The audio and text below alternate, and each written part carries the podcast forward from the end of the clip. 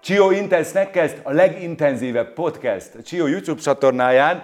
Most igazán izgalmas embereknek a legintenzívebb pillanatait hozzuk el nektek, olyan hírességeket ismerhetek meg, akiknek tényleg nagyon élménydús az élete. Az első vendégünk Budavári Fülöp, jó napot kívánok! Szia! Szervusz, Fülöp! Nagyon köszönöm a meghívást! Aki ugye az I.M. Fülöp blognak a szerzője, tehát ő magát alakítja egy Insta csatornán. Egyébként te influencernek is tartod magad?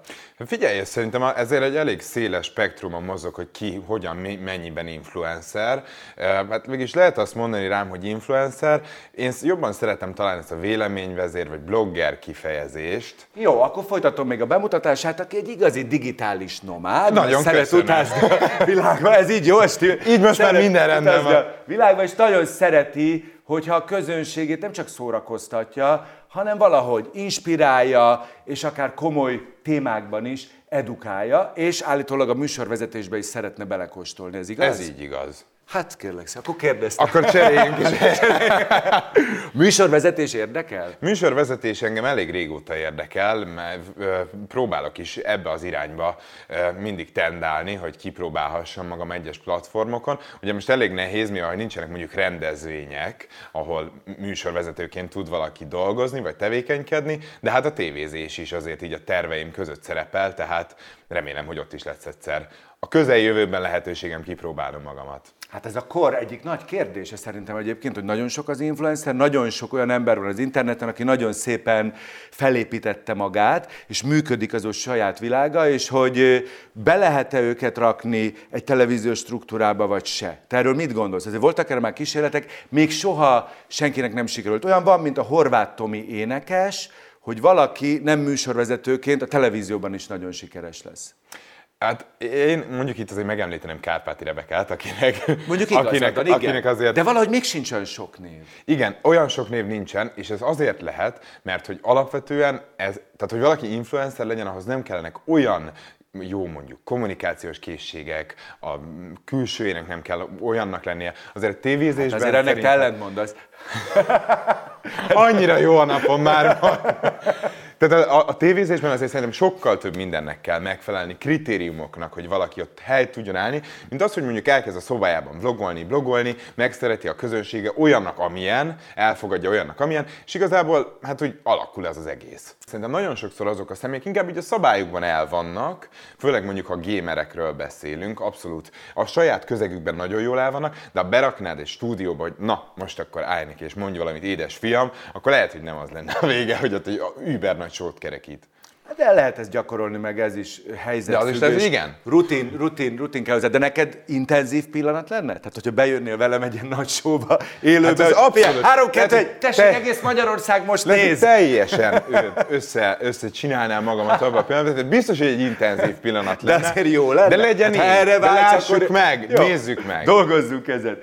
Innen üzenünk a producereknek, hogy akkor legyenek szívesek foglalkoztatni mostantól. Utóbbi időben egyébként mi volt a te életedben, ami tényleg intenzív élmény volt?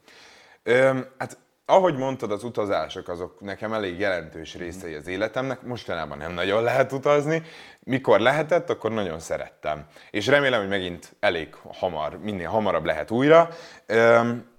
Valamiért azért gondolom úgy, hogy mindig minden egyes utazáshoz, a nagyon jelentős élményeim mindig egy utazáshoz kötődnek, mert új a környezet, újak az emberek, új behatások érik az embert is, és valahogy tényleg egy annyira intenzív ez az egész környezetváltozás az ember életében, hogy nekem valahogy azok mindig megragadnak.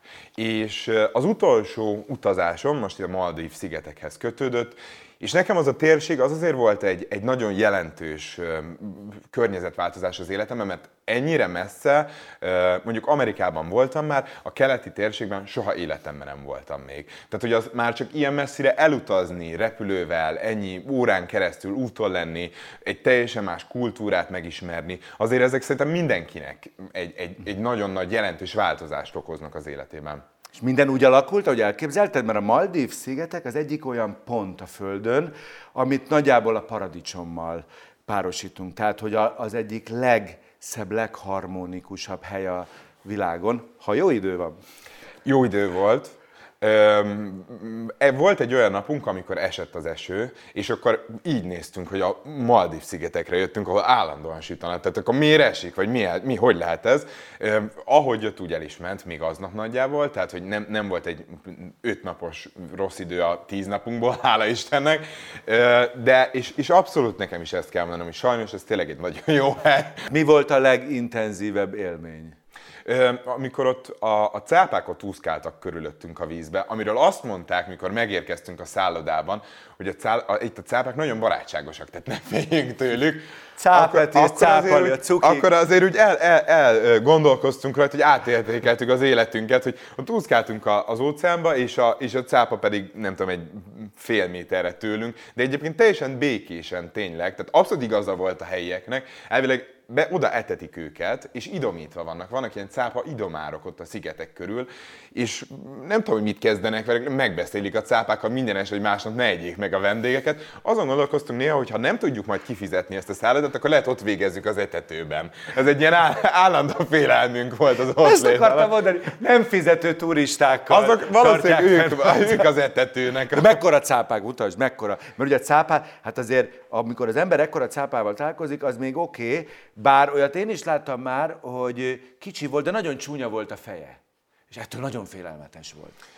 Hát biztos cápa válogatja, van a szebb cápa, meg a rondám cápa. De ezek ilyen veszélyes cápák voltak? Szép fejű cápák voltak végül is, tehát lehetett bennük gyönyörködni, fogaik biztos, hogy voltak. Láttam egy olyan fotót, az influencerekre visszatérve, láttam egyszer egy olyan fotót, hogy volt egy híres fotósorozat, hogy egy cápák között, ember nem a Maldívon, hanem azt hiszem a Bahamákon, a cápák között feküdt egy influencer lány fent a víztetén, és egy valaki feküdt a víztetén, és egy influencer akarta újra elkészíteni ezt a fotót, ugyanolyanra megcsinálni. És képzeld el, hogy felfeküdt a vízre a cápák közé, ugye az egyik elkapta a karját, és elkezdte rángatni a vízbe. Tehát, hogy abszolút, és ott mutatták is. Mindent egy fotóért, mindent egy selfieért. Elvileg nem végződött katasztrófával, de megmaradt a karja a lánynak, viszont abszolút megsérült, tehát hogy rendesen megrágta azért neki a cápa karját, és abban a térségben ki is volt írva, hogy a cápák haraphatnak, és harapnak is. Tehát ne menjen be a cápák közé. Ennek ellenére ő bement, mert látott egy fotót, hogy valaki így felfeküdt a vízre, és tényleg tök jól nézett ki, hogy körbeveszik a cápák, csak hát az életét azért gondolom nem akarta adni ezért a képért.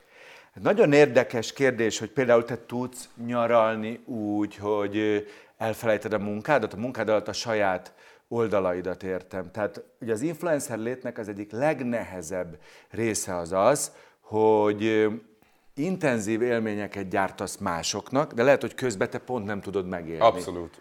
Teljesen aláírom, amit mondasz, ez így van. Szerintem nem. A válaszom az, hogy nem. Oda mentél dolgozni? Én azt gondolom, hogy nekem nincs egy olyan munkám, hogy leülök 9-től délután 4-ig dolgozni, hanem ehelyett van egy olyan 0-24 tartó munkám, amit néha kell csinálnom, néha nem. Hogyha van egy olyan pillanat, ami egy intenzívebb pillanat az életemben, azt meg akarom mutatni, kvázi meg kell mutatnom a követőimnek, mert az érdekli őket. Ha egy olyan pillanatom van, hogy egy stúdióban ülök és beszélgetek valakivel, egy kevésbé intenzív.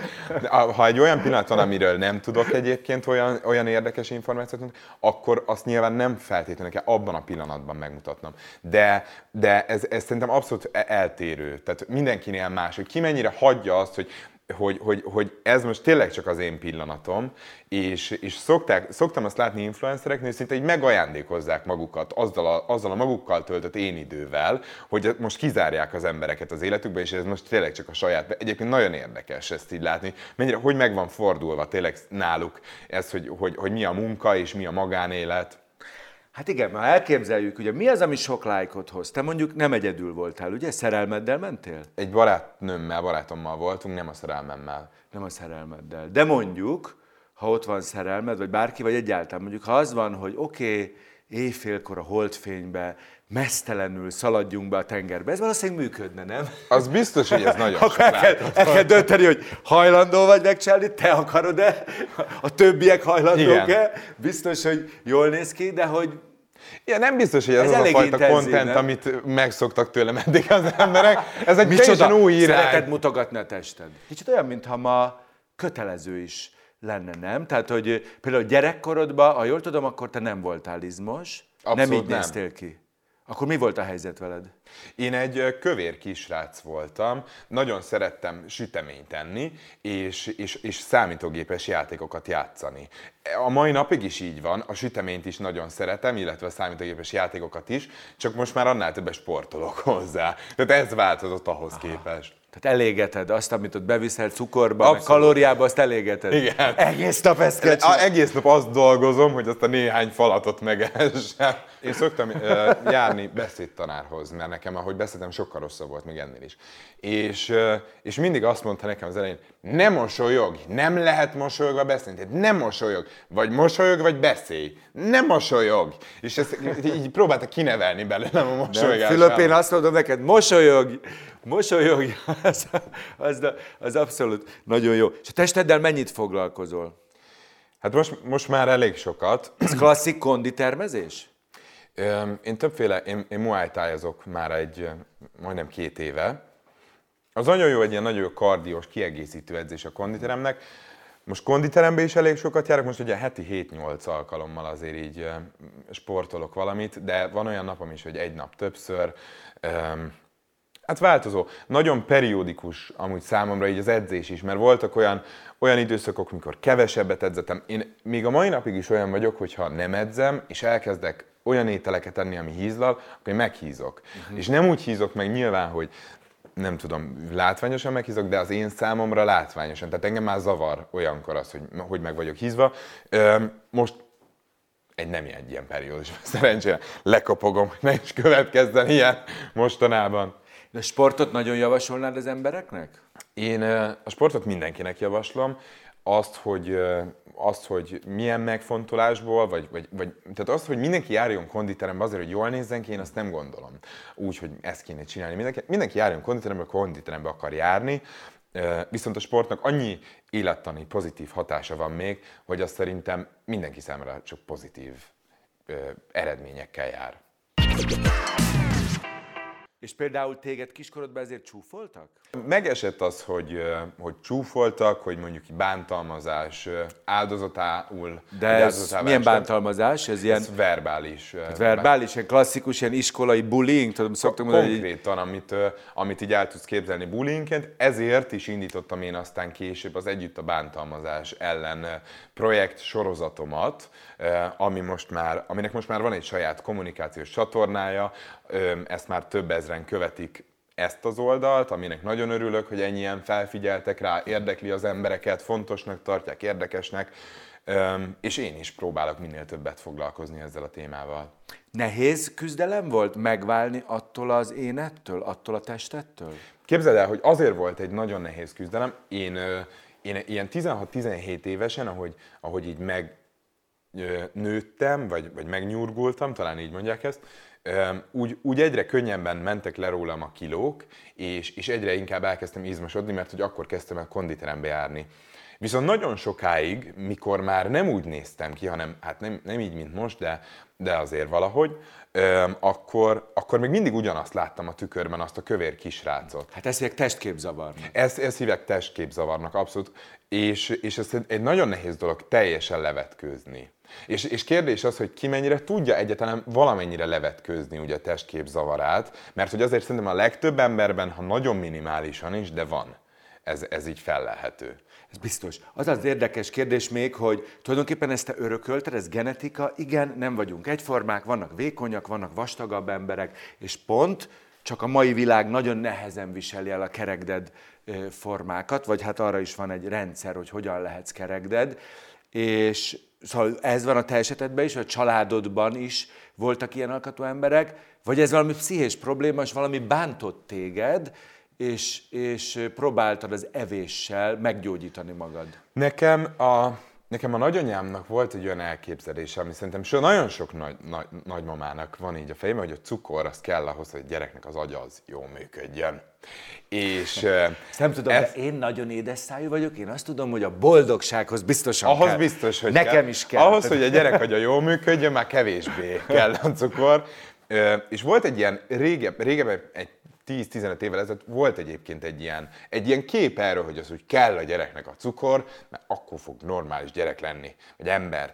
És szerintem ő abszolút mondjuk ilyen jó szándékkal készítette nekem a különböző palacsintatortákat állandóan, és én pedig abszolút jó szándékból fogyasztottam őket, de nagyon-nagyon szerettem. De akkor te soványan kezdted, majd a sok sütitől elhisztál, szerintem meg a nem mozgástól, aha. És utána megint. És utána pedig visszavettem a süteményből, és a több mozgás volt. Jó, tehát akkor nem az volt, hogy nem érezted jól magad a bőrödön. Nem.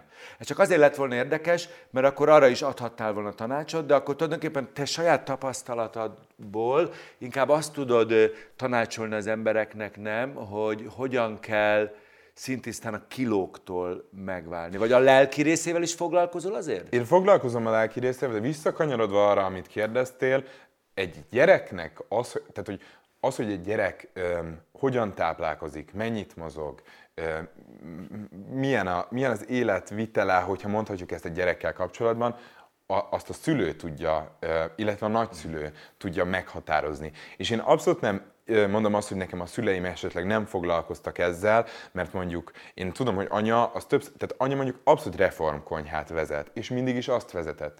De hogy volt egy ilyen eltérés, mondjuk közt és a nagyanyám között azt illetően, hogy a gyereknek mi kell és milyen étele jó, anyám mondhatta, hogy ne csináljon nekem állandóan tortát, nagyanyámat ez nem nagyon zavarta. És csinált. És azt sem mondom, tehát azért itt meg van egyfajta ilyen érdekes, ugye ez a generációk között azért egy nagyszülő mindig kedvesebb, mindig jótékonyabb, elnézőbb, süteményt csinál, ez egy nagymama feladata igazából.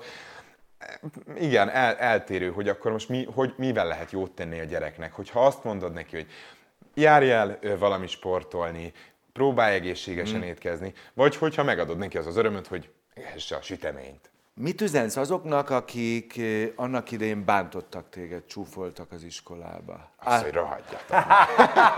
De hát nyilván foglalkozol ezzel, mert egy érdekes dolog, mert ugye gyerekeknél azért olyan nehéz ezt számon kérni, mert a gyerekközösség, igen, az nagyon sokszor kegyetlen, de nem biztos, hogy rossz emberek lesznek belőlük. Abszolút. Tehát, hogy azért nem egy halálos bűn, a csúfolódás kicsit mindenkit érint, nem? Szerintem, tehát, hogy én azzal is szoktam foglalkozni, az is nagyon érdekes kérdés, hogy kiből lesz bántalmazó.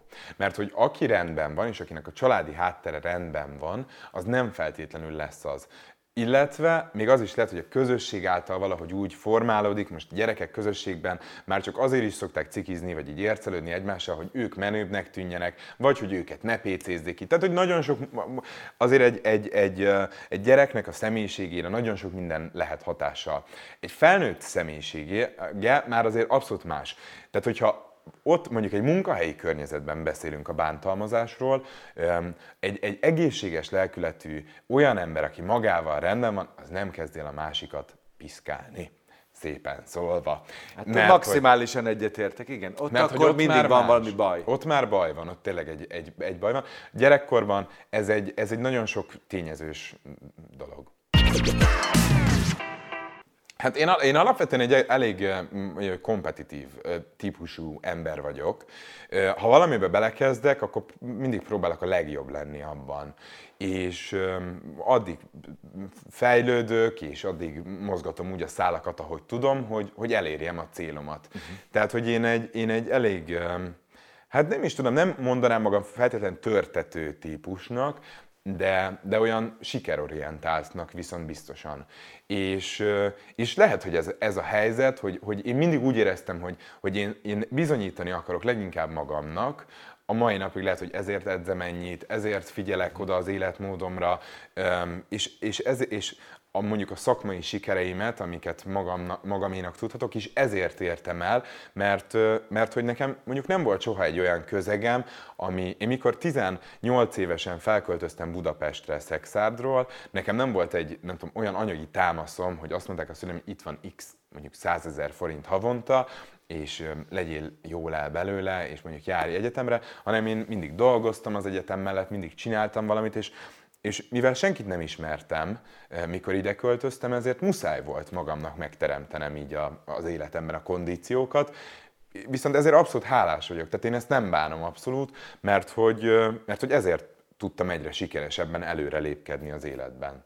És arra emlékszem, amikor először jártál Budapesten? Az intenzív élmény volt? Abszolút intenzív élmény volt, és még arra is emlékszem, hogy mennyire más volt így a, nem tudom, második, harmadik, negyedik alkalommal járkálni ugyanazokon a helyeken, hogy az elején annyira ilyen félelmetesnek tűnt, hogy senkit nem ismertem, nem tudtam, hogy mi merre van, nem tudtam tájékozódni. Először, amikor az első autót, amit használtam, a GPS-tel kellett hazamennem, mert fogalmam sem volt, hogy egyáltalán mi merre van. Tehát most már nagyjából benne van a város térkép a fejemben, a fő utcákat tudom, de volt idő, mikor abszolút nem tudtam egyszerűen, hogy mi merre van, mert ha nem itt nősz fel, ha nem ismersz semmit, akkor olyan idegen, hatalmas, félelmetesnek tűnik minden.